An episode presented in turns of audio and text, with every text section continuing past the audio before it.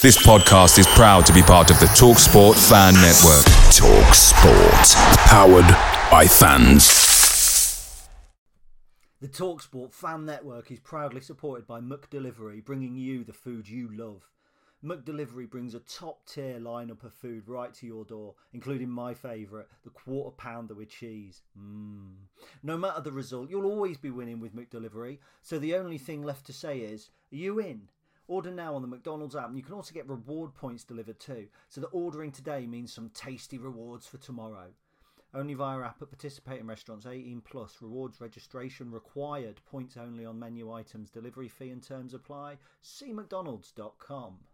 The Talksport Fan Network is proudly teaming up with Free for Mental Health Awareness Week this year. As football fans, we often pride ourselves on knowing everything, from which substitution can turn the game around to the quickest route home to beat the crowds. However, when it comes to discussing feelings with our friends, we might not always feel as confident. That's why we're here to equip you with the right tools so you can reach out to those who can help.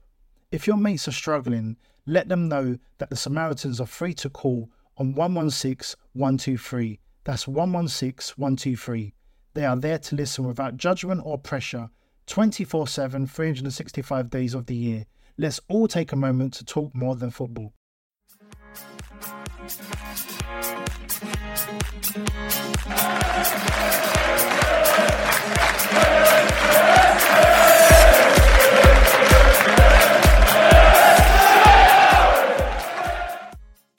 and welcome to episode 214 of the Stacey West podcast and what will be uh, the final podcast where we get to preview a game this season. I am your host Gary, and joined be joining me this week, as you probably guessed from the fact that I am doing the introduction, uh, is Chris once again. Chris, how you doing, mate?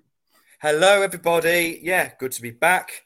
Uh, wasn't expecting to be on this week, um, so it's nice to come back again. Um, so apologise to anyone um, who was expecting someone else. Uh, sorry, got me again. Yeah, I mean, I'm me as well. If you were expecting Ben um, over the two of us, I'm not. I, would question your sanity a little bit, um, but no, Ben wasn't due on today. We were actually due to have Jake on to say uh, a goodbye, uh, but unfortunately, something's come up for Jake, uh, and Ben was also then uh, rendered out as well. So, Chris, you are the the fourth choice. Um, which is interesting stuff. Um, so no, we we are here. We're going to talk about Morecambe, um, but unfortunately, uh, I don't know about Chris. I was too drunk to remember almost any of the Morecambe game at all.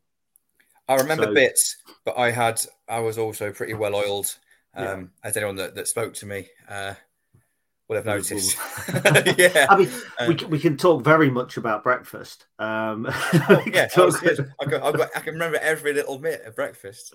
Yeah, I remember some bits of breakfast. Um, but first of all, as we're coming up to the final game of the season, and it is a dead rubber for both teams, really. Although we are then going to try and build it up into not a dead rubber, and we're going to call it the battle for top half, and we're going to go into all manner of details as why finishing in the top half is important to the bottom half when actually it makes zero difference whatsoever. Um, but it's effectively a dead rubber for both teams. Now, before we go on, Chris, just to clarify, if I say it's a dead rubber, can it be the, the game be a dead rubber for one team but not another? You see, this is a big, this is a good question, and I think no. Because I think well, then you've ruined this... my answer. Shit. To a question I haven't even asked yet, but go on. uh, I mean, you can. It's, it's up to you, isn't it? You can yeah, make, you, you make the rules. You're the boss. Yeah. Um, but uh, my opinion would be no, because, for example, when we get onto Morecambe, that was a dead rubber for us, but it definitely, definitely wasn't for them, and that did affect the game. Whereas if it's a dead rubber for both teams, I think that you get a very different feel of a game often. But in answering my question, you have just called the Morecambe game a dead rubber for us.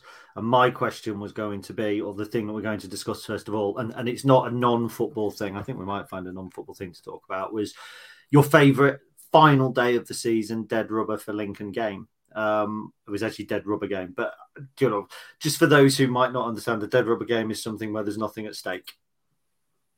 I think is fair, isn't it? It's a game where win, draw, or lose, you're only there for the booze, um, which was certainly us against Morecambe. Um, and so I thought to kick us off this today, and not because we don't have a lot to talk about, what we do have to talk about, we were too drunk to remember. Um, we Ben, uh, Ben and I, and he's not here, so Chris and I are going to say, going to give you our favourite dead rubber games from the end of season. Uh, the final game of the season is what we've picked as well. So um, I'll go over to you, Chris. What's been your favourite dead rubber game with Lincoln City? I've, I've, the concern I've got is this is going to feel like a bit of a cop out because it's last season. It's the last game of last season against Crewe, uh, where we won 2 1. Uh, they were already relegated. We were safe at that point. So it was a, very much a dead rubber for both sides.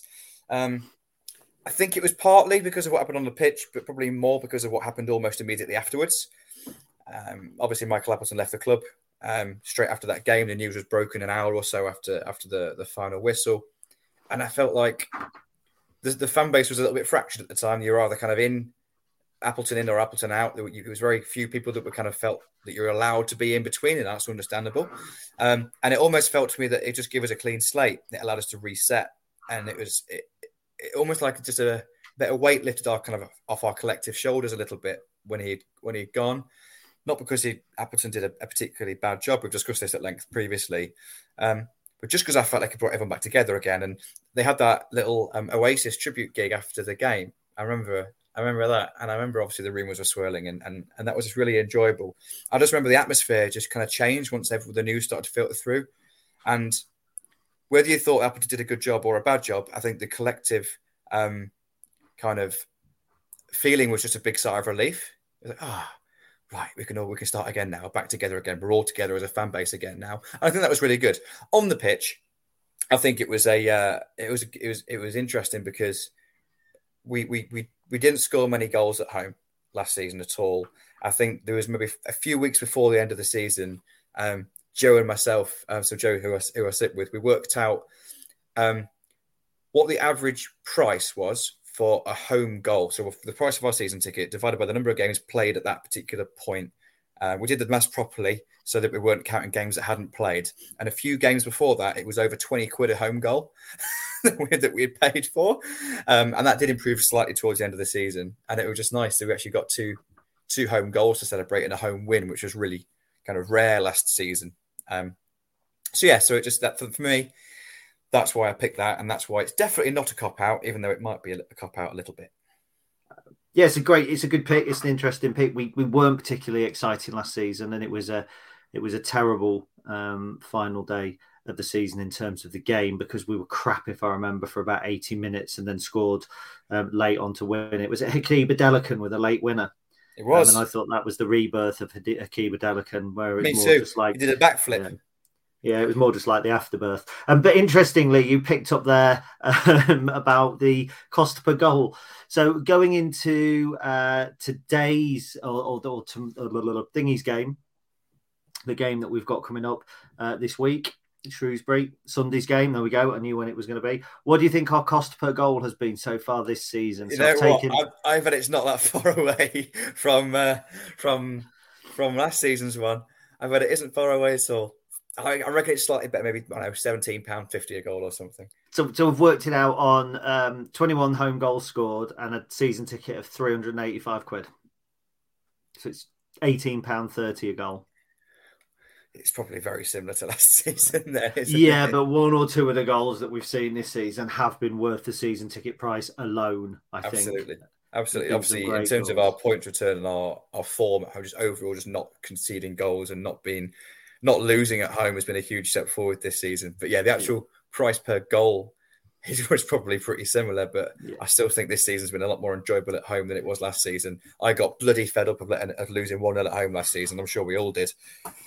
I'm fed up of losing at home last season. Absolutely full stop. So, so before we come on, I've, I've, done some little bits of discussion around kind of the lack of goals and all that sort of stuff. I might drop it in when we do Shrewsbury. I might do it when we do Morecambe. But for me, it's quite hard. I remember one game. It wasn't a, a dead rubber, but five years ago today, as we're recording, was obviously my back operation, which was a it was a, a dead rubber for me because football really didn't matter all that much. But we qualified mm-hmm. for the playoffs, I think, with Yeovil, so it doesn't particularly count.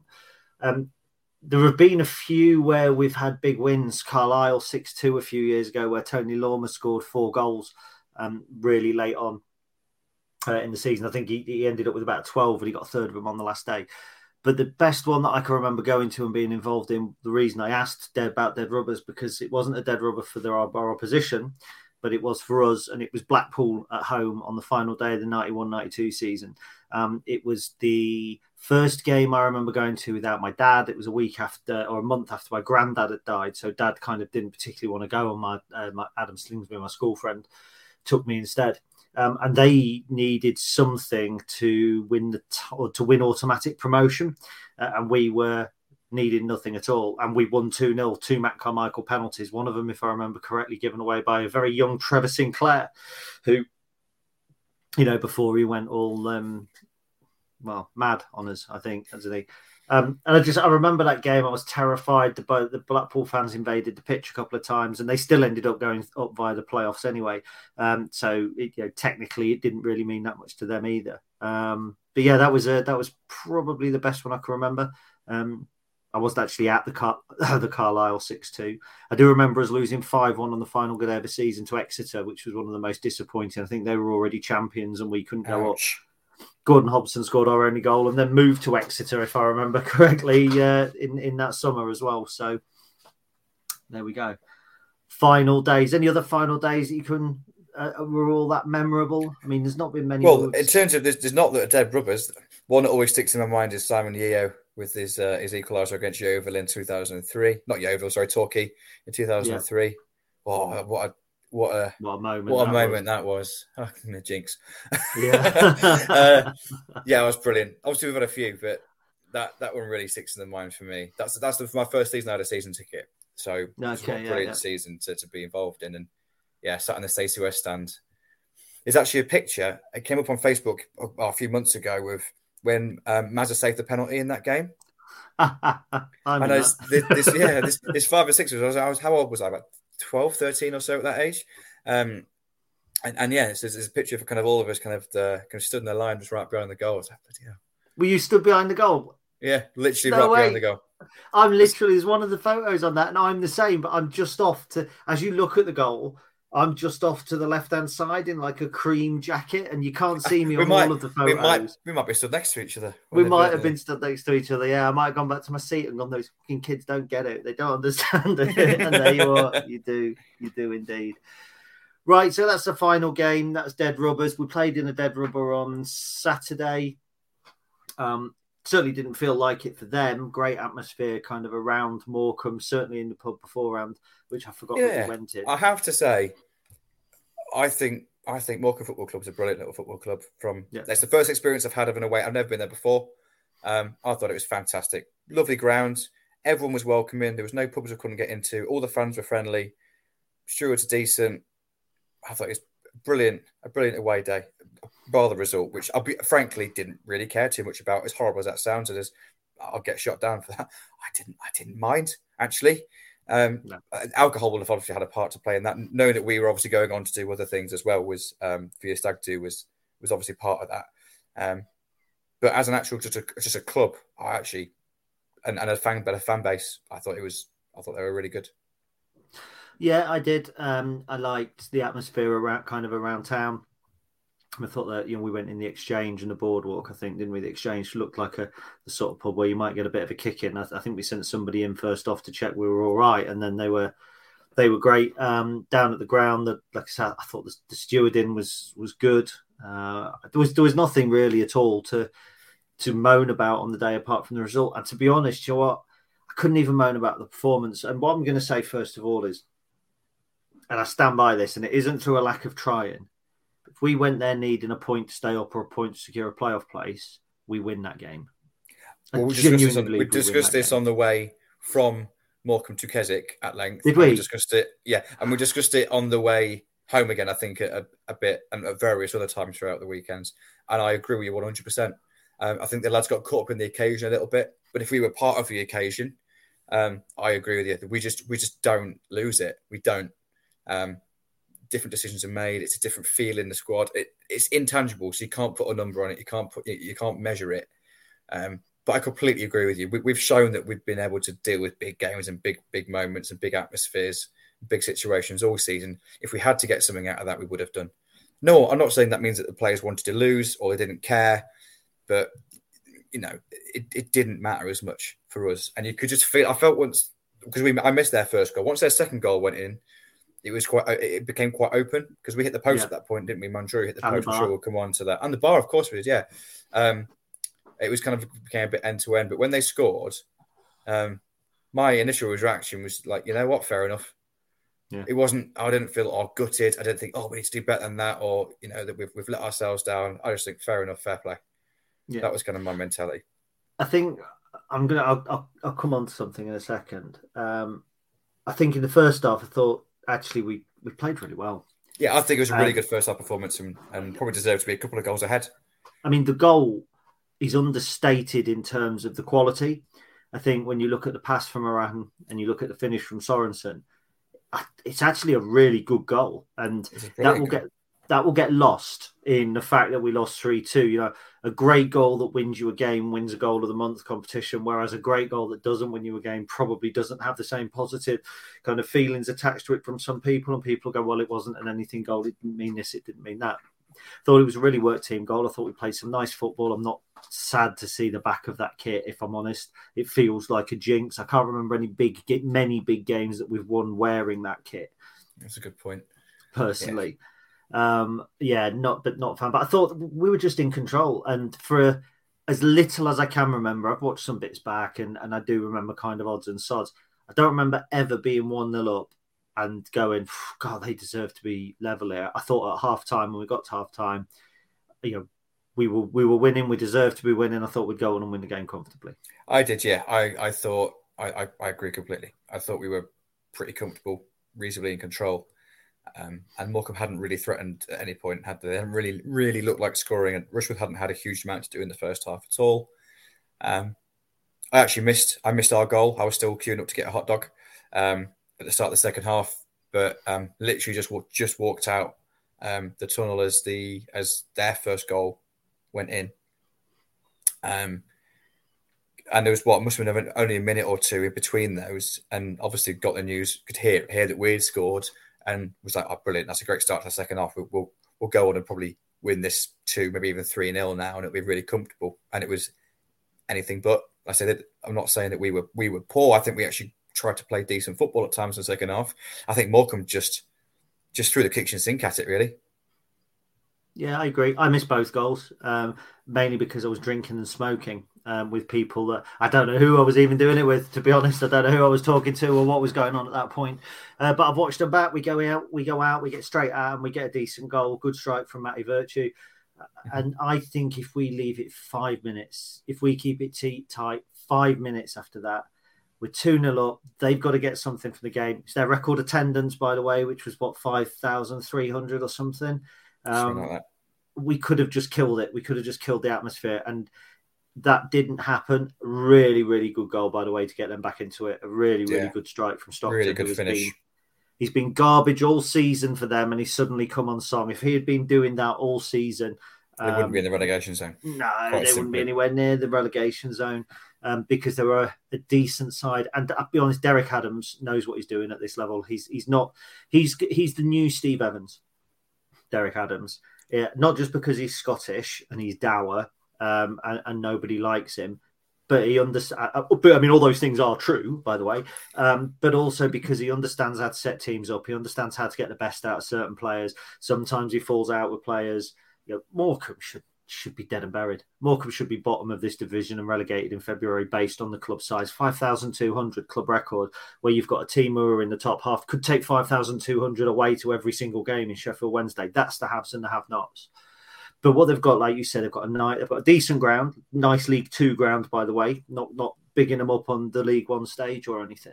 Um, but they've got a cracking little football club, and he understands how to harness that. And as soon as Stockton gets that first goal, for me, them taking something from the game was never in doubt because the atmosphere turned. Their fans, by the way, never got on their back, even when they went 2 0 down, from what I understand. Yeah. Couldn't hear yeah. it all through the first half.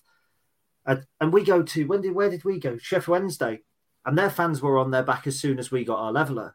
Um, mm-hmm. and, and, okay, that's because the more people you add in, the more numpties you get in, and all that sort of stuff. I buy it. Um, and then the second goal, which was the Niasse yeah. one, wasn't it? where Rushworth came charging out. It's, Rushworth, it's Rushworth's fault. It is. If yeah, he doesn't, he, if he doesn't come out, he doesn't. He, he's come out right to the end edge of his 18 yard box where he has absolutely no need to. There's a centre half that can deal with that, and even if Niasse gets his head onto it, he's not going to be able to get anything on anything near like a uh, a reasonable shot on target. It's just an easy collect for Rushworth. He's he's he's made a, a big mistake, and it's it's it's made it two two, and then it was bas- a basketball game for a few minutes after that, wasn't it? Yeah, it was. Yeah, I'd like to. I mean, with, I know they hit the post. I can't remember if that's first or second half. Uh, I know was it Mandroiu who hit the post? Yeah, and O'Connor hit, hit the bar. Mm-hmm. Yeah, that's right. I also seem to remember we put one wide as well in the second half where we we've got. I thought we played some lovely football, and people are moaning and, and complaining uh, on social media. I'm told I don't know. I didn't look um, about you know we need to tighten up. We need to. It's embarrassing. I saw words like embarrassing, and really, I think yeah, I think because it was dead rubber for us, and like you said, we both of us agree that if there was anything in that for us, we don't we don't concede those goals. Um, we certainly don't don't concede the third one. The game doesn't turn into a basketball game. We do tighten up. We don't try and get the winner straight away. We go right. Let's just settle down now. Um, and I can understand why Mark Kennedy was annoyed. Um, by all accounts, he was he was he was pretty unhappy after the game because you know he'll have put loads of time in on the training ground with the players throughout the whole week, and then it comes up to, to Saturday. It's kind of you get the reward for your work, and to be turning up and then to throw it away. Completely get it from the players and management perspective of why you want to be disappointed with that. But from a fan's perspective, we've had a good season. Um, we know that that's not a standard performance to us. That's not the sort of thing we normally do. We know we're hard to beat. We know we're organised. We know that that's our, our factory settings, if you like, are hard to beat and, and organised. That's it, isn't it? Um, and we've we've had a little bit of attacking flair to that in recent weeks. But so it's not like a trend that's just continued. It was a bit of a standalone, and I think we can forgive them for it. To be honest, I really could. And um, yeah, second goal, first one, score, scoring their first goal straight after ours just changes the whole dynamic because it makes the fans and the players think, right, back in this now. Nothing's changed from five minutes ago, even though they've con- conceded. It's exactly the same as it was five minutes ago, and they can just crack on. And then they've got a bit of momentum, and momentum is intangible. You can't track it, you can't measure it, but by hell does it exist? it does, yeah, and especially especially when you've got your club record crowd I think behind yeah, you. Exactly. No, nobody should underestimate that. I don't think. Um, sorry, I was just looking. So, in, and then obviously in terms of relegation battle as well, you know, in the stands, no doubt their fans are hearing that MK are four one up, and then it goes yeah. to four four, uh, and that final day of the season. Now, I mean, it's it's one from bar a unique set of results. It's one. It's two from three um, MK Morecambe and Cambridge. I seem to think that we called Milk MK and possibly Cambridge last week. I can't remember. No, you th- we thought Cambridge might stay up, didn't we? we I think I can't. I'll be honest with you. I can't remember what I said. I I can't. I felt that MK would go, and yeah. I I think that was a judgment and also a wish. Um, I'd, I'd much prefer them to go than, than anyone else. And I'll be honest, ever since visiting um, Morecambe at the weekend, meeting some of their fans, you know, experiencing the game, I sincerely wish that them the very best and really hope they stay up. I really do.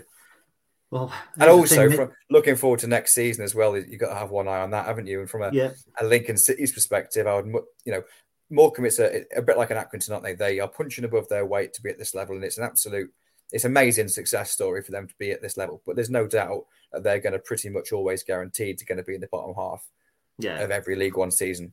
Um, I mean, so for us, it, yeah, yeah. Um, but they're they're a similar. I mean, in, they're similar clubs, aren't they? In yeah, terms of size, in terms of stature. Um, but you like to think, you know, compare them to MK Dons. Let's say MK Dons have had a poor season, a terrible season, with actually a half decent squad of individuals who have the finances and resources to go out and improve that and and, and put it right next season and could be a threat to us next season in, in terms of what we're hoping to achieve. You'd like to think if Morecambe stay up with the, the greatest of respects, we're hopefully going to be looking a little bit higher than they are. And you'd like to think that that's it's not a guaranteed six points. Obviously, we found that out at the weekend, but it's a more likely six points on paper than MK Dons would be next season. Yeah. Um, so, from a Lincoln City's perspective, I'd actually quite like Morecambe to stay up and MK to go. Um, but yeah, there's a lot to play for on that final day for them. So Accrington are on 41 points minus 38 goal difference. They would have to win and they would have to overturn an eight goal swing against Morecambe uh, and a 16 goal swing against Milton Keynes. So that ain't going to happen. Accrington are playing League Two football next season. Cambridge are then on 43. A draw, if the other two teams lost, would save them because they're on minus 29. They would stay up by virtue of a single goal against Morecambe. Um, and they are at home to Forest Green. So there's every chance that Cambridge could pick something up. Mm-hmm. Morecambe travel to Exeter, um, whose season's done, who are in the worst form in the entire division with five losses on the spin. But there's the Derek Adams factor, who was Plymouth's manager for a long while and is hated in Exeter. So that's going to be Exeter, I think, certainly their fans, the atmosphere there, they're going to want to relegate Derek Adams. A draw is not good enough for them because MK Dons have got a uh, have got an eight better goal difference, but MK Dons go to Burton Albion, who have got nothing to play for. In essence, but I think it's a tough game, and Burton have lost two of their last five, but they've they've drawn, lost one, lost one, and again they're going to want. They've got players. You've got players playing for contracts. There's no such thing as a team that are not going to try. The, the difference between us at Morecambe was I think that there was some people trying too hard to impress whereas we just wanted to keep things calm. Um, so I, I still think MK Dons and Morecambe. I actually think MK Dons could finish 22nd, Morecambe 21st. I think Cambridge and MK could swap and Morecambe could stay exactly where they I are. mathematically, that's probably most likely. I hope MK go down and I hope Morecambe stay up just because of my opinions of those two clubs. Not because of the maths or anything like that. Just that's what I hope happens. Yeah. Um, so we shall see. We shall see. But it didn't so, matter. No, it doesn't matter to us at all. And what I found really interesting was there was a lot of criticism, from what I understand, around the fact that we've gone a bit gung ho on Saturday, which is exactly what we were getting criticism for not doing earlier in the season. Yeah. And I think when you look at also some of the fine lines, and this is going somewhere, but I'm talking about other teams. Morecambe have lost 21 games this season. They're 21st and look like they're going down. Shrewsbury have lost 20 games this season. They're 12th, and a positive result will see them finish in the top half of the table. Cambridge, 22nd, likely to go down, have won 12 matches this season. We're 11th and have won 13 matches this season. And I think it just goes to show the absolute fine lines. We've lost 12 matches in the playoffs. Barnsley, Bolton, and Derby have all lost 11 matches this season. So I think it goes to show the really, real fine lines. You know, our record holds up against those at the top six in terms of lacking defeats, but it also doesn't hold up against the team that are in the bottom four in terms of wins. Mm-hmm. People keep talking about those draws. Here's the thing we've drawn 20 games this season.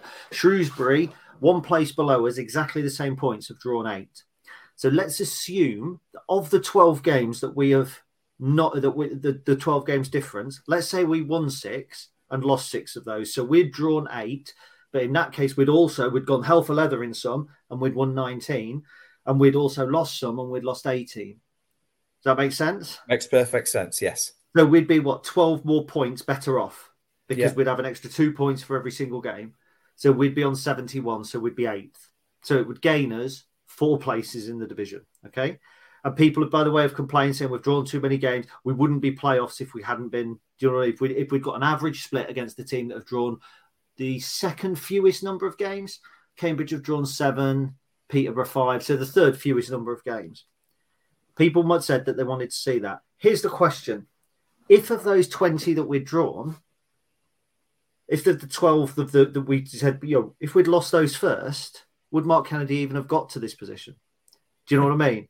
So if we'd lost those six games, but we'd lost them against Forest Green at home, Exeter at home, Fleetwood at home, early doors, would he have got to this position? It's a good point, and it's yeah. You can discuss this to the cows come home, can't you? A big part of that's mentality, isn't it? How it affects mm. you mentally. If you lose three on the bounce, even if by the end of the season, you know, it all works out as you've said, in theory, to get on the same points or a few points better off, you lose three on the bounce, mentally confidence is shot. The goal feels like it's the size of a flipping matchbox, and and you know the goal you're protecting feels like it's the size of you know Everest, and it's just it does. It, confidence is yeah. a huge thing. The mental side of the game is massive, and and sometimes grinding out a point and and you know not losing a game can feel like a win. It can just get you back on track, get your confidence back, get you springing your step back. And it makes such a huge difference. And, it, and if you're on a half decent run of being unbeaten, it, it keeps you going. Even if it's a game that you should have won, even if it's a game on paper you should have won, not getting beat is huge from a mental perspective because at the very least, it keeps things at, uh, an even keel mentally. So, you know, I've always been glass half full with this this season, and, and you know, and I appreciate opinions maybe maybe different to that, but if you're involved in it, if you're if, you know, it's the players and the management that actually are on the pitch that are there earning the points. So if you're part of that group, a point's massive. Not losing is huge. Doesn't you know taking the actual points off the off, off the uh, off the off the off the uh, off the table, and it's all about just getting through the games and getting the best results you can. Not losing gives you the best best chance of getting a better a, a positive result in the next match. You know, if you've lost a couple of games on the bounce, it's flipping hard to get it back. I bit like it, even happens at amateur level, but Sunday League at the moment. Um, my team went on a 12 game unbeaten run. Um, we won a cup semi final. Since then, we've won one in five and we only scraped a win last Wednesday night against a team bottom of the league, five four with a last minute winner, and we were crap. And and it's a Sunday league, you know, it shouldn't it shouldn't be different, but it is. It should be different, but it isn't. It's exactly the same. Confidence football, makes a football. huge difference. Football's football. Momentum is real, and yeah, yeah it makes a huge just, difference. So that's I think that would be my little input to that. Would be, yeah, but it wouldn't happen that way around. That it wouldn't. It would. It may may not happen that way. And the point I really wanted to make was when people are saying we've drawn too many, or we've done this not wrong, or we've done that wrong. You know, I always say the only form guide really you need to be interested in is the 46 game form guide. And uh, yeah, I used to say it to be smart when we were in shit form because I always knew that at that point we weren't still weren't going to go down. When we used to talk about um, Danny Cowley's seasons, you know, in the 46 game form guide, we are going to finish between 10th and 13th. Uh, and that would have been if somebody had said 10th or 13th, uh, you know, you can be guaranteed 10th, but you might roll the dice and oh, guaranteed 13th, can roll the dice to get 10th. I would said, well, we'll guarantee 13th. It's a great season. I'll tell you what, let's let's take a little moment um, at this point to find out what because um, we'll, we'll, we'll move on now to Shrewsbury, I think, because it kind of feeds into it a little bit, doesn't it? So let's take a moment to find out what Ollie thinks from Salopcast. Now, Salopcast are um, one of Shrewsbury's or Shrewsbury's premier podcast. Ollie's a great guy, somebody that messages me quite regularly with uh, our shared hatred of the parcel delivery force, every um, and supporters of several other clubs, I think, including Bristol Rovers and Grimsby Town. But I might be doing Ollie a disservice there. He's been chatting to somebody who I am beginning to get an immense distaste for in Charlie Beeston, um, who, when I ask it, when he says, "Do you want a drink?" and I say, "Yes, a single vodka would be great," he gets me what tasted suspiciously like a triple um, and that's before the game starts. Um, all serious and all joking aside, though, Charlie, brilliant, brilliant uh, guy. He's going to be here all next season for the previews. This is the last one that he's going to do for us this season. He's with Ollie from Salopcast, and this, after a word from our sponsors, is what they've got to say. The Talksport Fan Network is proudly teaming up with Free for Mental Health Awareness Week this year.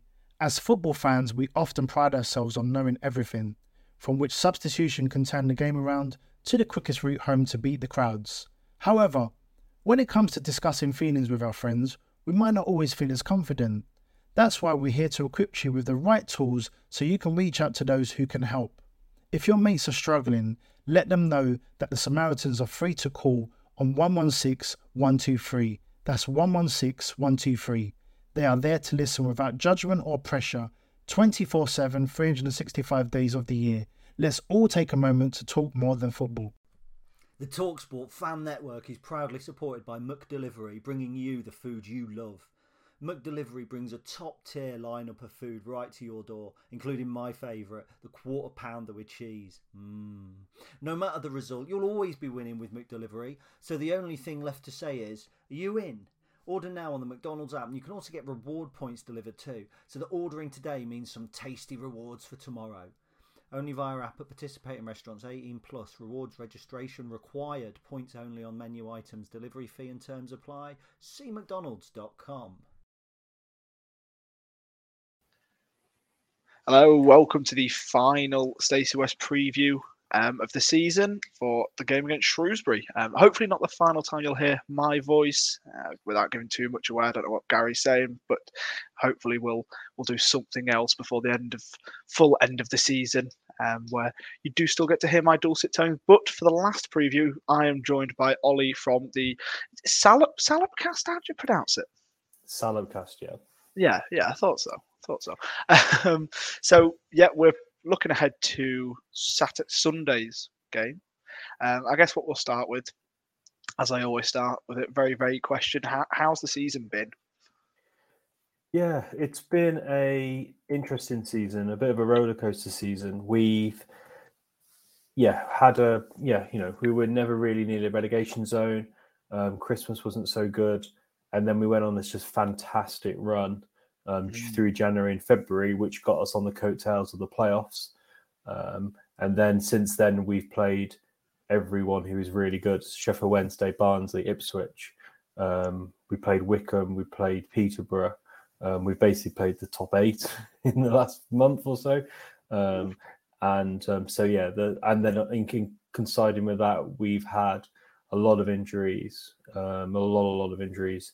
Um, and we ended up playing a few games a few weeks ago where we had a first team, well, a backup goalkeeper, Harry Maguire, on the bench, and then five under 18s who had never played a single minute of league football as our bench. Um, so yeah, not only our fixture list got really difficult, um, also yeah, we've had a lot of injuries. So going back to your original question, it's been a pretty good season. You know, our budget where it is, uh, I'm sure it's smaller than Lincoln's. Um, so yeah, to to kind of yeah be potentially finishing um, in the top half um, is, is, a, is a good result. Um, and, you know, in terms of points per cash um, and budget, um, yeah, we're above target, I would say. That, yeah, no, that's um, that is really good. I think it is sounds like very similar to us. You know, very happy where we are. we know where we are. We we would have taken this at the start of the season, as I'm sure you would. Um, I think from a from a sort of outsider's point of view, you picked up on your sort of run in what was it January February time. Um, a lot of people kind of had you as a bit of an outside chance for playoffs. Obviously, a little bit of a of a hope and a dream, I'm sure, from your own fans, but it didn't look that unplausible at the time. Um, no, we were picking up some good results. Um, we were, yeah, classic Steve Cotterill football, counter, defensive mm. counter-attacking football. Um, but yeah, we were doing really well, and I think the most important thing uh, it was it was fun as well. It was yeah. just really enjoyable to win in lots of games. Um, and yeah, it was it was a great it's a great spell um, going to games thinking we got a really good chance of winning here, um, and it coincided actually with yeah we signed a very good midfielder in January as well, which really helped. Yeah. So I, just just looking at recent form, um, what, what, what, one win, one win, one draw in the last five. But I, just now I'm looking at it and I'm seeing Bolton, Sheff Wednesday, Plymouth losing to them three, drawing to Portsmouth, who have drawn four of their last five, yeah. and then beating Bristol Rovers. So it's, I mean, four points is probably what you'd have what you'd have expected at the start of the five games, isn't it? So it can't be that much of a reflection on how things are going at the minute, is it?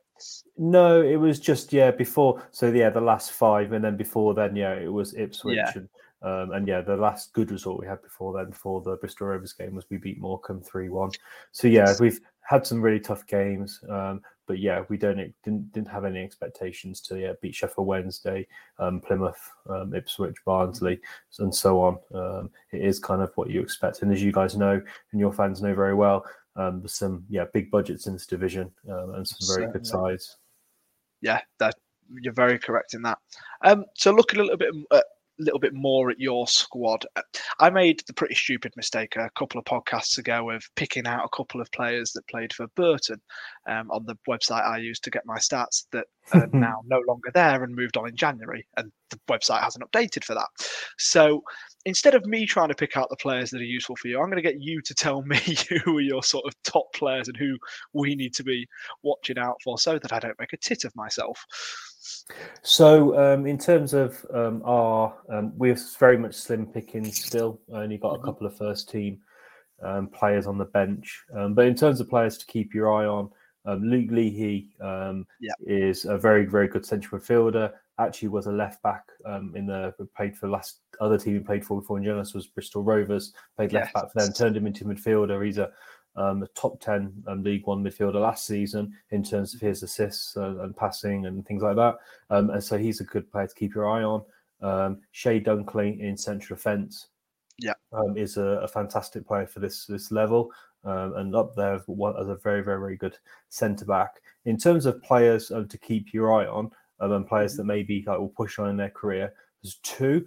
Um, so Kieran Phillips, we've got on loan from Crystal Palace. Yeah, He's um, six him. foot three, a man mountain in midfield, yeah. uh, box to box, shooting, tackling, everything. He's an he plays uh, Ireland under 21s as well. Yeah, um, he's a very, very good player. Yeah, very, very, very good player. player. Wouldn't be surprised if he's on loan in the championship next season. Um, yeah. And then Rob Street. So Rob Street, I was unsure about Rob Street. He's is a kind of a, a He's not a big striker. He's not a particularly yep. fast striker. An all-round good player. Um, I wasn't quite sure about him. Uh, you know, is he quite ready for this level? But in the last month or so, he's really come on. He scored a fantastic header against Pompey, um, right. and then last night um, he had a really good game and he scored a proper striker's goal in terms of he got the ball, um, turned the defender, and just ran and shot and hit in the back of the net. That's okay. very, very simple goal, but it was a really, really um, important moment for him. It was a great goal, but also yeah. he was really close to his granddad, and he'd actually been to his granddad funeral um, on Tuesday. Um, right. And the day drove back to Shrewsbury and then scored on the night. So I think it was quite an emotional day for him. But it shows yeah. what a um, kind of a, a, young professional he is. Um, and you know, we've all seen strikers come on loan to us and not do very well. Yes. Um, well, famously for Shrewsbury, Ivan Toney. He was a, a, a, we actually sent Paul Hurst actually sent him back. He was that bad. Um, and then see where he is now. And then yeah, we've had loads yeah. of loan strikers and, and loanees, but yeah, and Rob Street's doing really well and um, ending the season very well on, on a good run of form. So he's a player to keep your eye on. I guess it's really nice to see. Um, obviously, saying that's telling that story there about him going to the funeral during the day and then playing and playing really well and scoring a goal. It, it's nice to see um, loan players that are obviously clearly really devoted to the club to uh, want to go on and do that. Um, yeah, hundred percent. You should see um, Kieran Phillips celebrate. Um, he's um, he's yeah, they're they're fully in. Um, and that just kind of is testament. Hopefully, to, hopefully, I don't see him celebrating, but yes. but um, yeah, they're, they're, the players. There's a very, very good um, squad of players we've got here mm. who work really hard for each other. Um, I guess one of the benefits of having a smaller squad, um, there is obviously downsides to that when it comes to injuries, etc. But in terms of the togetherness of the players, um, yeah. they're a really, really close bunch. Oh, that's really good. Um, and I think as well, having you know the two players, both Chey Dunkley and Luke Leahy, that have started every game for you, it shows that you've got that kind of real core as well. Um, yeah. Which every club wants to have, and then you fill you fill in the gaps around that with the loan players and the other players. It's it's always um it's a nice position to be in, especially in a league like this. It's obviously clearly not easy. Um, so so looking ahead to Saturday, uh, Sunday, Sunday. Yes, it's Sunday. Um, what kind of shape are you guys likely to play? What, how are you guys setting up at the minute? Um, yeah, it's very easy for Shrewsbury Town fans to predict the lineup these days because of the lack of options we have. Um, in the last few weeks, um, we did when we had an injury crisis really bad about four games ago. We went to a back four. That's just because of um, mm-hmm. players available. Uh, but now we've yeah. gone back to our more familiar. Um, so if I tell you from a positive stance, it's three at the back, um, mm-hmm. kind of two wing backs, two central midfielders. Um, Kieran Phillips is a number 10 and two strikers. And right. that's uh, Steve Cotterill's favourite formation.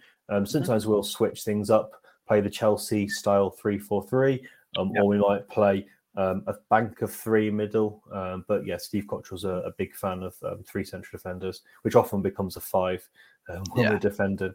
Um, and yeah, that's we know that of, just as much as anybody yeah. else. You know, you have, you have three players in, and yeah, it very quickly becomes five, if not if not seven, when you play yeah. that kind of the two midfield roles as well.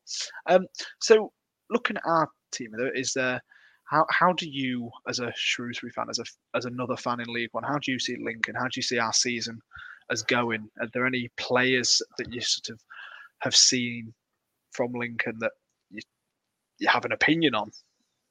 Um, to be honest, not. I, I recognise the name Ben House, who scored quite a few goals for you this season. Yeah. Um, and there's a couple of players you had a few years ago. Was it Grant who went off to um, Peterborough? Yep.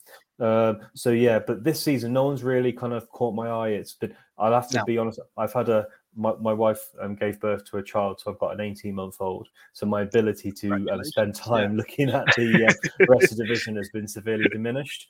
Um, but yeah, House is a name that um, has caught my attention. But to be honest, Lincoln have really gone under the radar. Um, I was actually Hmm. surprised to see where you are um, in the table. Um, I didn't realize you'd Yep. crept up there.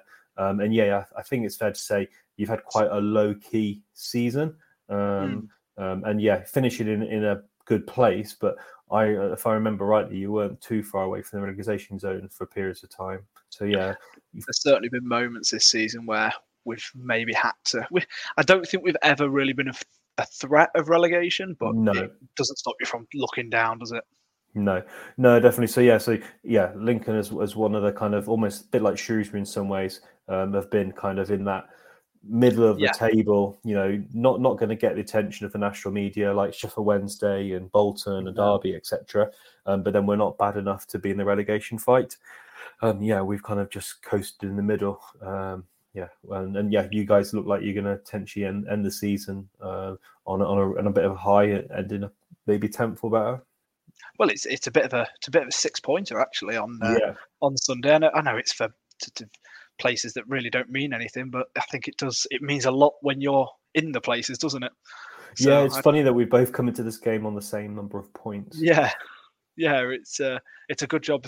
It wasn't. It's not like that between like sixth and seventh, and we were playing each other on the last game of the season because I don't think my nerves would be able to take that. so I'm just glad it's for eleventh and twelfth. Um, yeah. So finally, to wrap up, then score prediction. What what are you thinking? Um, Shrewsbury Town um, had a, a big game against Bristol Rovers. Um, Yep. There's quite a rivalry amongst the players and the staff. So Joey Barton was um, was mouthing off about Luke Leahy before the game. Um, BBC Shropshire was saying how BBC Shropshire started doing a, a podcast with the players, and the players Ah, right. have been telling the, presenter that they really wanted to beat Bristol Rovers. There was quite a bit of aggro um, in the last game when we played Bristol Rovers at their place here in the season. Steve Cotterill obviously was manager for Bristol City when he got over 100 points in League One. Um, and at the end of the game yesterday, um, Joey Barton refused to shake the hands of our backroom staff. Um, so the reason why I'm telling you all this There was our- aggro at a game with Joey Barton. Surely yeah, not. it's quite funny. Um, I did see actually Bristol Rovers admin tweeted um, a picture of Joey Barton saying Leeds stop messaging us or something, but they deleted it. They're a, they're a very odd club. Um, So yeah, the reason why I'm telling you this little random tangent is because Shrewsbury Town put a lot of effort into the game on Tuesday. Yeah. Luckily, we've got an extra get day to recover, um, being on the Sunday. Um, but I, yeah, there's a lot going on around Shrewsbury Town at the moment. A lot. Um, our CEO left this week. Um, Yes, there's rumours that maybe Steve Cotterill might be leaving. Um, a lot of players have their contracts coming up at the end. So I don't know whether this game might be a game too far for this team, or like we saw against Bristol Rovers, they want to go out on a high um, Yep. and put a, a, a very defensive, resolute performance on Tuesday night, um, but really did put um, a lot of effort in. Um, so yeah, it's. I think whoever scores the first goal, um, it's gonna be one of those games. You know, Yeah. two middle of the, of the table League One sides. Whoever makes the first mistake could have a big bearing on the game. Um, Shooter Town players are professionals. Um, got got a good lads in the squad, so I'm sure we'll give it an effort. But if you guys start well or you know get an early goal, it could be one of those games. Of, I'm not sure. Saying that now, it's, it's for me, it's either going to be um, a thriller or it's going to be a real dud. Um, last game of the season. part of me fears that it's going to be the latter, but I think it's going to be one of those that the football isn't going to be able to ruin the day. It'll be a good day regardless. So, I'd personally, I'm going to go with a nice, comfortable 2 0 win for us. I, I just hope that all of these sort of behind the scenes issues that you um, alluded to there are going to very much affect the players, you know, especially if there are a lot of rumours going around and nothing's actually concrete, then it, it's going to get in the players' heads. So, hopefully, we can capitalize on that and just get a nice, comfortable victory. Yeah, I, if I was had to put a bet on, I'd probably go for a Lincoln win. Um, I- I'd probably yeah, more more likely to be a Lincoln win, potential draw. Yeah, Shrewsbury Town win is probably the the lower uh, lower likelihood, I'd say. Um, but you never know. Football can be crazy, and yeah, you know, We have who know what might happen. We're very, very, very good at scoring goals on set pieces. Um, and so, yeah, you know, you, you, can easily have a bit of a stinker, but still score goals and set pieces. Yeah. Um, so yeah. if that's a weakness of yours, um, Shooty Town are excellent at. We are very good at defending them. So um, I, th- I think in terms of the stats, we are one of the best teams in the league at defending them. So hopefully we can keep that sort of record up on up on Sunday. Right. Well, thank you very much for that. Um, and like I said, good luck for Sunday. Like hopefully it'll be a really good game, and um, hopefully all the off the field issues over the summer don't result in a sort of missing the firing blocks, missing the starting blocks. That's the words I'm looking for next season, um, and it doesn't roll over. So good luck for the summer as well, and thank you very much. Um, yeah, cheers, mate. Thanks for having me on. Um, yeah, um, yeah. Good luck next season, and yeah, I hope all, all Lincoln fans have a great summer. Perfect. Cheers, mate. Ta. Uh, so that's Charlie and Ollie. Charlie will be back with us next season. Thank you, Ollie, for joining us. Um, kind of, we talked about dead rubbers at the top of the show. It is very much a dead rubber. However, we're locked in our own personal battle, Mr. Lamming, because we're not battling for a place in League One or League Two or the Championship next season. We're battling for a top half or bottom half finish. Could be irrelevant. Fleetwood play Ipswich. Um, Ipswich don't need the points, but a win for them will get them to 100 points, which will be a phenomenal achievement. And if Plymouth fail to win, it will mean Ipswich are champions. So Ipswich will go to Fleetwood looking for the win. Plymouth, I think, are away at Port Vale, so uh, interesting. Um, however, a draw for Lincoln City will see us finish in the top half of the table. Aside from the COVID season, which I think you have to put to one side, it was completely kind of unique. Would so our many, best. Yeah, there's so many be, anomalies about that season. There was. So this would be our best finish, I think, since 1982 83, were we to finish in the top half. Is it important? No. Um, but yes. Good. Right. Let's move on. Um... um, it's not important because we're in League One next year. That's guaranteed, and football never stops. Um, we've we've had a, a, a, decent run into the season. I mentioned this last week. I mentioned it a few weeks ago. Um, when we were kind of mathemat- not quite mathematically safe, but we were kind of pretty confident that we were safe. We didn't want to just coast towards the end of the season, you know, pick up hardly any points and then go in to next season with, you know, on poor form.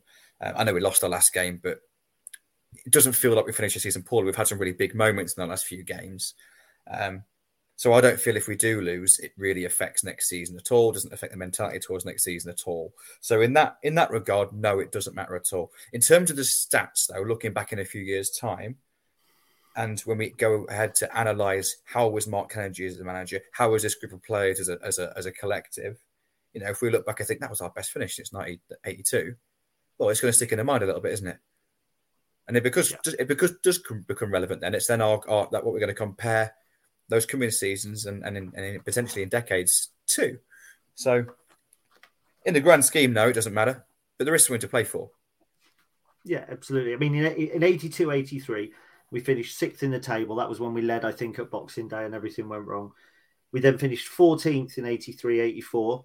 Um, that was the year John Thomas scored 14 goals, 13 from open play, one from the penalty spot, which Tom uh, which Ben House is, is aiming for. And then 84 85, we were 19th, 85 86, 21st, and relegated. Um, so last time we were at this division, the trajectory was very, very much start up here and tumble down. If you took the COVID season out, and it kind of does the club a disservice when I say that, because that season happened, that's where we finished, that's what that that was what occurred. Um, and it was a really odd time. But if you take that season out, what we've actually been on is an upward trajectory. Is this mm-hmm. our fourth season in this division? So we yeah. had the early season finish, the playoffs last season. We're actually steady on an upward trajectory. We're steadily building. We haven't built quite as quickly as Plymouth, who came up the year after us and have kind of gone straight through. But I think I think it is rare to see a team do consistently or to do better than the season before. And then the COVID season, as I said, it was very very much. Kind well, we've, we've not just done it consistently for you know two or three years. We've done it consistently since 2016. Yeah, we have. Yeah, yeah. And you could even say actually since 2015 because the finish. Oh yeah, of course. Yeah, finished 13th was the highest yeah. in the uh, in the in the league since then, wasn't it? Yeah, and, and the only dip was the after the COVID season, obviously, which was after last season, which I think raised kind of false expectations and hopes. Now, for me personally, you said the finishing kind of in the in the top half doesn't make any difference. It, it doesn't. To me personally, it does. To me personally, I think to a lot of to many supporters, I think to say you've achieved the top half finish in League One, you've had a cup run in the uh, Carabao Cup. You know, we've gone quite deep in the EFL Trophy these are all kind of triggers. And I think if at the beginning of the season you said, What would be your aspiration? My aspiration would be to finish in the top half of the table. And, and we're fighting for that on the last game of the season. Yeah, it's not important, but it would be brilliant to be top half Lincoln City. And oh, I've always said, yeah, I've always yeah, said top of the would. bottom half. And we're right on the cusp. We're the team that, at the moment who look like finishing the highest with a negative goal difference. You know, we well, we're going to have. You know, that I was just looking at that. I was thinking, you know what, I'd love would be just just to be able to finish with a positive goal difference. That'd be yeah, fantastic, wouldn't it? Yeah, it would. Yeah. Now, I don't think it's beyond the realms of possibility. We'll come on to Shrewsbury now. A couple of weeks ago, I said something that I think people were quite surprised about, and since then, the Shrewsbury have been rubbish. By the way, uh, because I said what Shrewsbury are doing now is kind of what we are aspiring to, in that they've been tight for a couple of years. They've kept it, you know, dour games, nil nils, one ones, snatching wins here and there. And I've said we're aiming to to be that. I said that a few weeks ago because they're now going on and winning games and doing well and scoring goals and they've got decent players. And since then, I think they've lost every every game bar the one on Saturday against Bristol Rovers. Yeah, they've lost four of the last five. Yeah.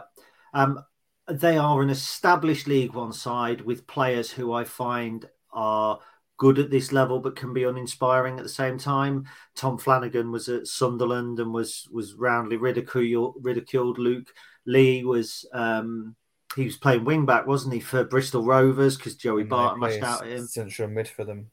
He does. Carl Winchester is a player I think was at Sunderland again. You've got Elliot Bennett was the Bart was the guy at um, Blackburn. Is it Jordan Shipley on the wing that was at Coventry? That was a great signing on paper, by yeah. the way. Jordan Shipley and definitely they've had some good players. I, I, think the word you used there, established, was was was a really good word, and that's and that's something that I think you can say we are now.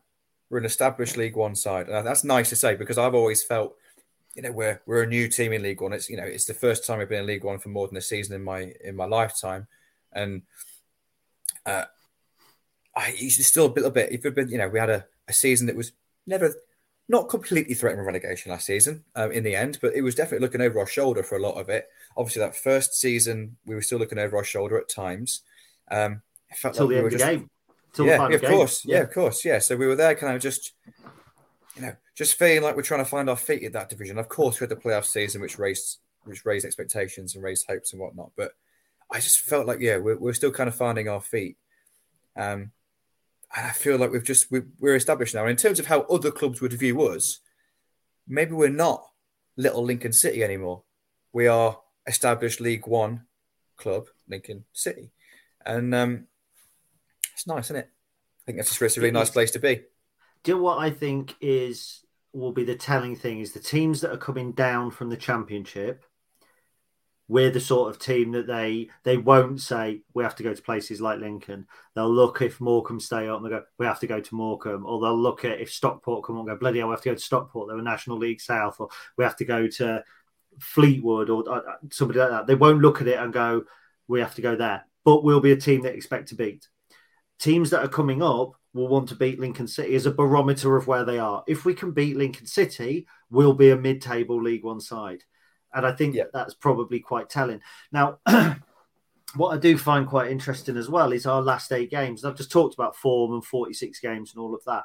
I did some maths earlier on today to work out on our last eight games if we took the same amount of points from every collection of eight games as we have from our last eight. And there are some like there's an anomaly there that it doesn't divide easily by eight and all that sort of stuff. We'd actually have 81 points this season. And if we took exactly the same amount of points from every 10 games as we've taken from the last 10, we'd have 64 points this season. So even though we've lost at home to Burton, even though that we've lost to Peterborough, even though we lost to Morecambe at the weekend, the last 10 games and the last eight games have still been better collectively than the whole season, a season where we haven't been beat and uh, uh, haven't been beat very much and, you know, beaten twice at home and all that sort of stuff. And again, that plays into that established League One, Lincoln City. Um, and maybe, maybe I was wrong. Do you know what? Maybe Shrewsbury fans are looking at us and they should be aspiring to be us because they've they've recently their CEO, I seem to think, or somebody has stepped down this week.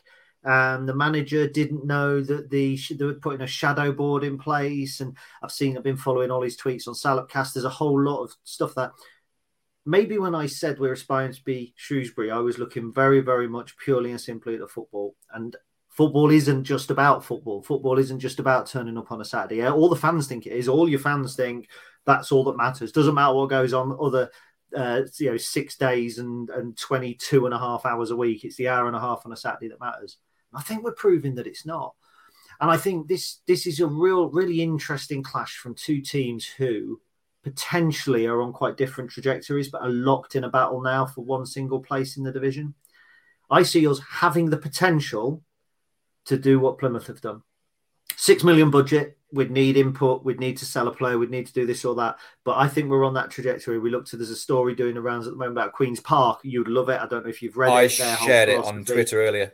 No, it might have been you that somebody sent. I think Pete sent it directly to me. Uh, it's a it's a brilliant article. Yeah, it's a brilliant and article. I enjoyed that. I enjoyed the Plymouth one, and the Plymouth one was really interesting because they were talking about how they've run it like a business. Yeah, because Chairman. football's a terrible business, and and exactly. And I I was reading that, and I thought that sounds like what we do. That's us, yeah.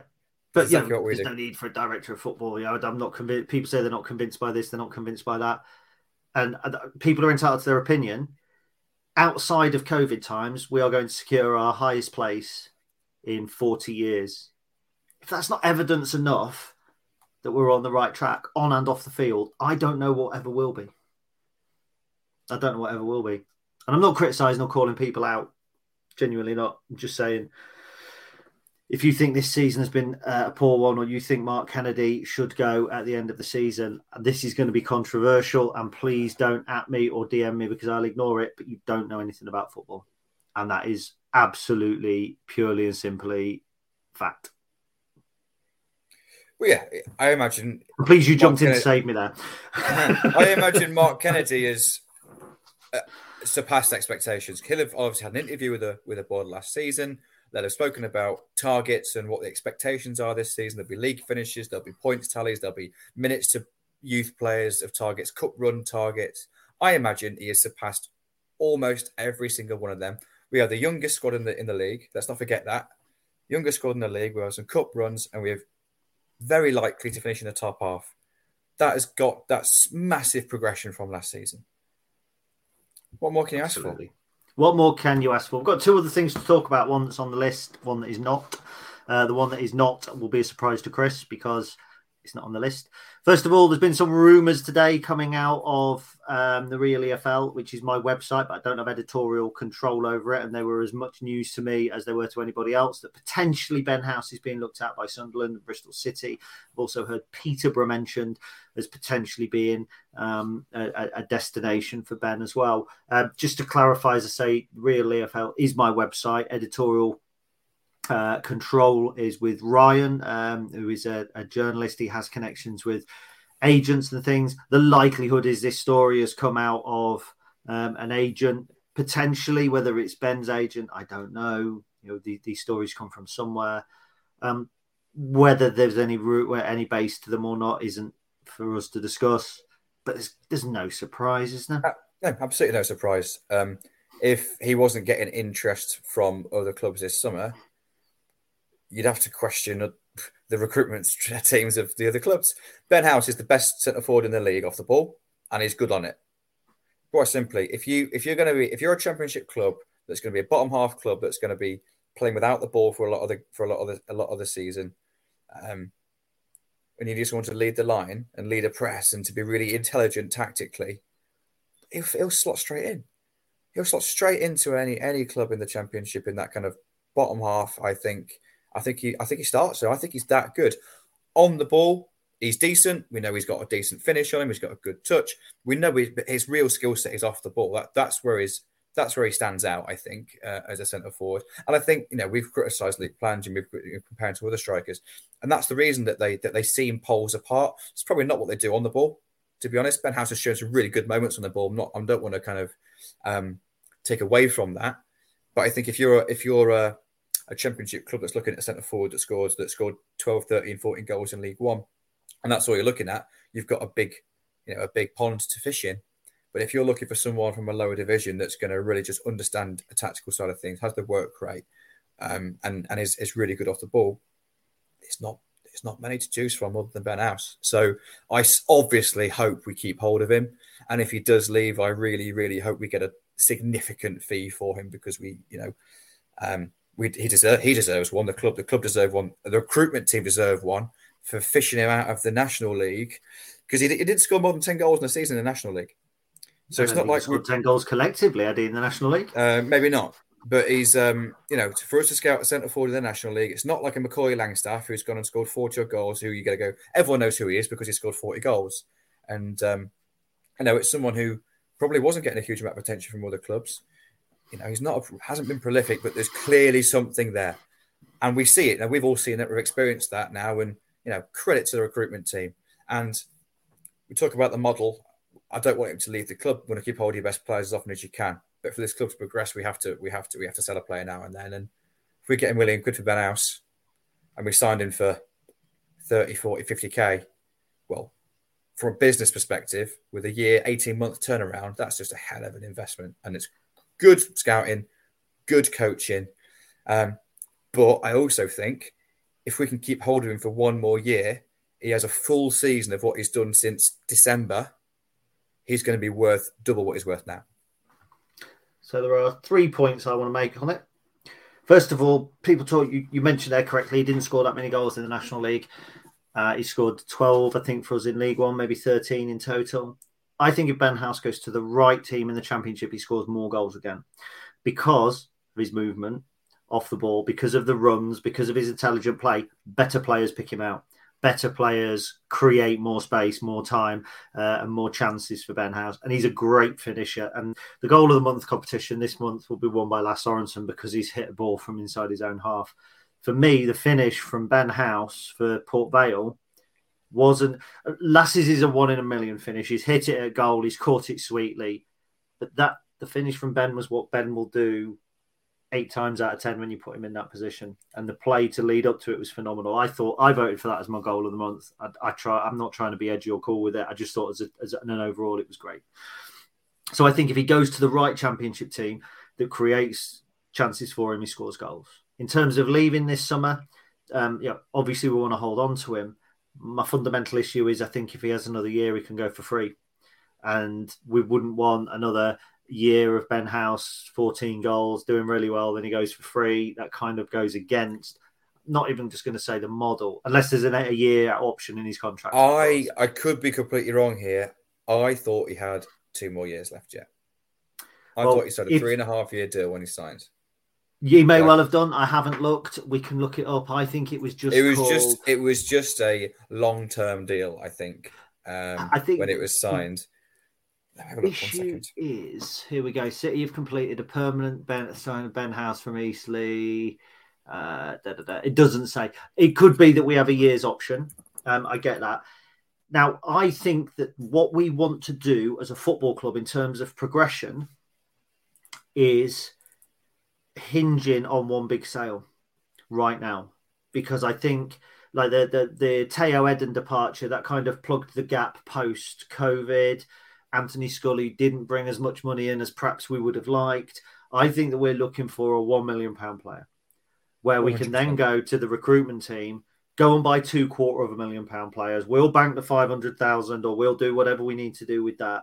The recruitment, recruitment, I think, is considerably easier when you're going to a club with a little bit of buying power. Look what we did to, with St Mirren and Ethan Erhahon. Exactly. I was just I was just about to make the same point. Is you know with that that I'm imagining that money was left over from the Scully sale because we we already had Anthony Scully's replacement in the club. We'd signed Jack Diamond, we'd signed yeah. um, Charles Vernam before Scully left. We had we had the replacement in the club already, um, so we hadn't actually spent the Scully money, and then we invested that when the right player came along. We had the money to invest, and we all know how much of an impact Ethan Erhahon's made since yeah. he's come in. If you can buy a couple of players that have the impact he's had for a similar fee, but you're still making profit on that, Well, that's that's how we progress. That's how we close the gap between us and the bigger clubs. Yeah. You make your money off strikers. I always, always. remember Darragh MacAnthony, love him or loathe him. He said, We'll never loan strikers in because we're not going to build value for somebody else's player. We'll loan players in anywhere else. Strikers we buy, strikers we sell. And if we want to keep progressing, you buy strikers. Okay, we won't get Macaulay Langstaff. We wouldn't get him if we went to Notts County, in my opinion, with quarter of a million pounds this summer. There's no guarantee if you did that he would do well. But if we want to buy a player who could be the next Ivan Toney, for instance, or the next Dwight Gayle or the next Britt Assombalonga or whoever else has taken Peterborough through to the next level, you have to have 250 300,000 pounds to spend. Ben House, if we probably spent 20 25 grand on Ben House realistically, probably hadn't scored that many goals um, for Eastleigh. You know, you we he we's one off. We won't go and spend twenty five thousand pounds on a striker from the National League with very few goals again, who comes in and has the same impact as Ben House. I don't want him to go. I think he's great. I think he's he's a blend of everything you want in a centre forward. He's a shit house. He scores goals. He works hard. He makes intelligent runs. I think he's brilliant. I think he's a fantastic centre forward. He's massively improved, and what he's brilliant at, he's brilliant at playing up there on his own. Yep. He could have quite not comfortably. He can quite comfortably play up there with a two. Obviously, when Plange's come on in recent games, House has dropped into one of those two ten roles, and he's perfectly adept at doing that as well. But he's perfectly capable of playing on his own. Um, we said before, there's the strikers we have in the past. Think, oh, he'd play well in a two, but on his own, he doesn't. He just doesn't suit it. Probably Liam Cullen would be a good example of yeah. that. Couldn't, you know, just, just what his style just was not suited at all to playing up that lone striker role. Ben House is, and he can do it all day long. He can play in a one and a two, and he's versatile.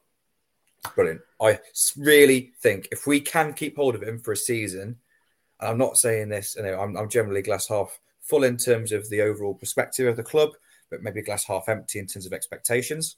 Um, and I'm not saying at all that we're definitely going to go ahead and do this, but if we can keep Ben House at the club, keep the majority of this squad together, and add to it in the right areas, I think Ben House being in the squad of that ideal quality and not could be the difference of us being a solid mid-table club and actually have an outside chance of the playoffs. Okay. And you said, you know, this this season, your aspiration was top half, expectation and hope was stay up, um, and maybe kind of expectation was kind of that that mid sort of mid of the lower half, but the aspiration was top half. For me, aspiration is playoffs, but anything that's similar to this season would be my expectation of where we are going to be, um, and will be a good season. But I do think a full season of him firing on full cylinders could be the difference of us just nicking those few extra points, turning some of those draws into some wins to, to, to actually give us a you know that that sneaking chance of, of, of edging into the playoffs. Fair enough. It's always good to look into the future. And last night, as we're recording, Wednesday night, as you were listening, we got a real glimpse potentially into the future. And the future's name is Bailey Adamson. Um, now it's not obviously it's a wider it's a wider club thing, but the under 17s won the Floodlit Cup final. Um, Adamson hit his second hat trick in as many games, so hat trick in the semi final to beat Bolton, hat trick in the final to beat Swindon Town. Um, from what I understand, it was a, a really good performance um, from from a, a, a, range of players. One of which was MJ Kamara, who you and I were talking about drunkenly on the way back from a gig two weeks ago. yes, we were. Yeah, we couldn't remember, remember his name.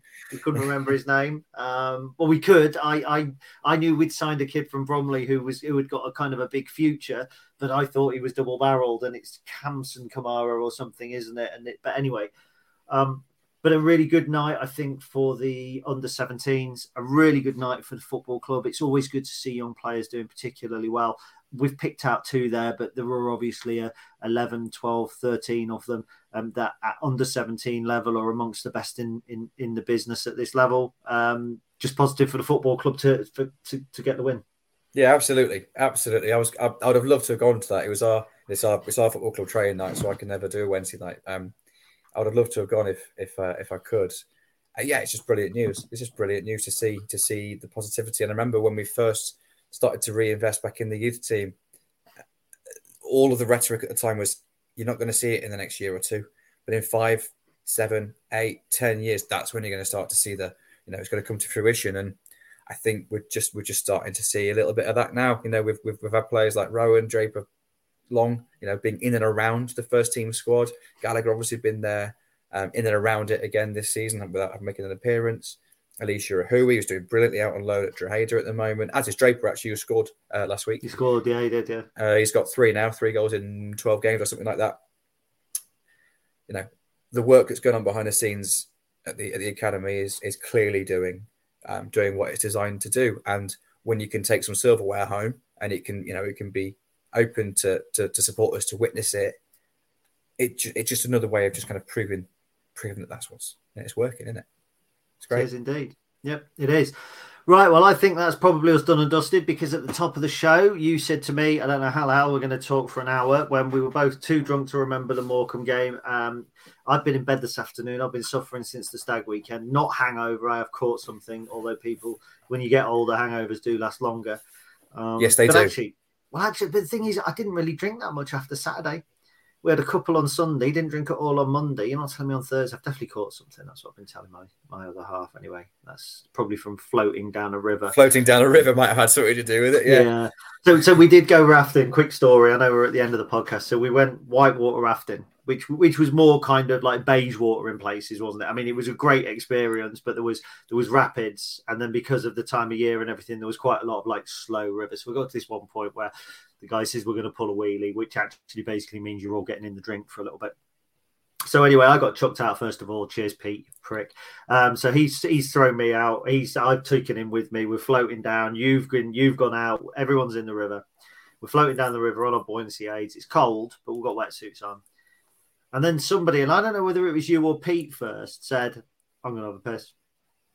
And I think it was you first, if I remember correctly.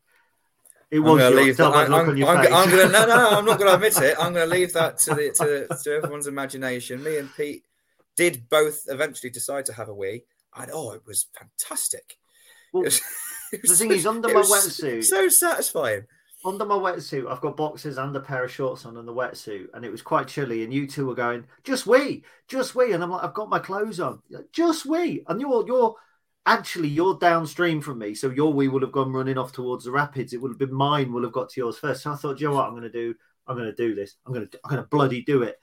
And you know, being soaked in my own urine, I have had that before when I was dressed as poacher on a pitch against Bournemouth. Um, That's got to be significantly worse than in a river. This, in the river was much more satisfying. It was when he started traveling up my back, and I'm like, "Oh, that's like having a wreck." I pissed myself. Yeah, because back. Well, yeah, because the warmth kind of went up a little bit, didn't it? I was mine just went. Mine went straight out. Though I was only wearing a pair of undershorts, and that was it. Under my, yeah, exactly. See, mine was funneled around. Um, anyway, there we go. That. That's fantastic. I suppose. I suppose we have to tell everyone about my sleeping arrangements. Uh, well, I I was gonna. I wasn't gonna mention it at all, but okay. That's not. You then. can do. At the end of the, Pete, uh, on Sunday morning, Monday morning, was a knock at Pete's door. He was in a room on his own, mainly because he snores like um, I don't know, like like an attraction engine. Hmm. uh, but it was Chris looking sorrowful after a second night of no sleep, uh, courtesy of the Stacey Westone snoring machine. Chris's roommate and new worst enemy, Ben. Now, I said this to Ben. I said, I don't hate I don't hate Conscious Ben. Conscious Ben's a lovely bloke. Oh, he's all right. Well, he's all right. Yeah. yeah. Um, asleep Ben. Oh my god, I was an angry boy. I Did slept in the bath. bath? I slept in the bath two nights. Yep, that was the only way I could get away from the noise. I slept in the bath. Oh, I felt for you. I did because I had Dale. No people who listen. Some of some of you might know Rodders Dale, who used to work at Prime Take um, and and a couple of other places. Foot, footballer in the Sunday League, Dale Rowson and he was brilliant. He was absolutely brilliant. Me and him, perfect synergy. But yeah, I, I felt for you. And, and Dave, our other mate, shared with Matt, and they got back at Saturday night at three o'clock in the morning. And Matt decided to have a coffee to help himself get to sleep, uh, and then wondered why he couldn't sleep. I'm pleased I wasn't in that room as well. Do you know what I mean? So, all good. Right.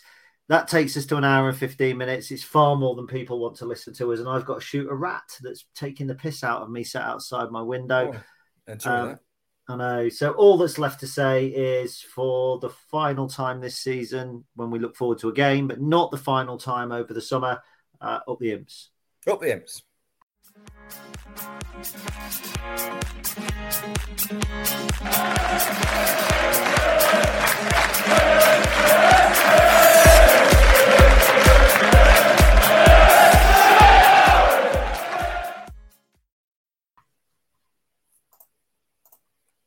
The Talksport Fan Network is proudly teaming up with Free for Mental Health Awareness Week this year. As football fans, we often pride ourselves on knowing everything, from which substitution can turn the game around to the quickest route home to beat the crowds. However, when it comes to discussing feelings with our friends, we might not always feel as confident. That's why we're here to equip you with the right tools so you can reach out to those who can help. If your mates are struggling, let them know that the Samaritans are free to call on 116 123. That's 116 123. They are there to listen without judgment or pressure 24 7, 365 days of the year. Let's all take a moment to talk more than football. It's the 90th minute, and all your mates around watching the imps on iFollow. You've got your McNugget share boxes on the go. Your mates already got booked for double dipping, but then you steal the last nugget, snatching all three points. Perfect. Order McDelivery now on the McDonald's app. In? At participating restaurants, 18 plus, serving times, delivery fee, and terms apply. See McDonald's.com. This podcast is proud to be part of the TalkSport Fan Network. Talk Sport. Powered by fans.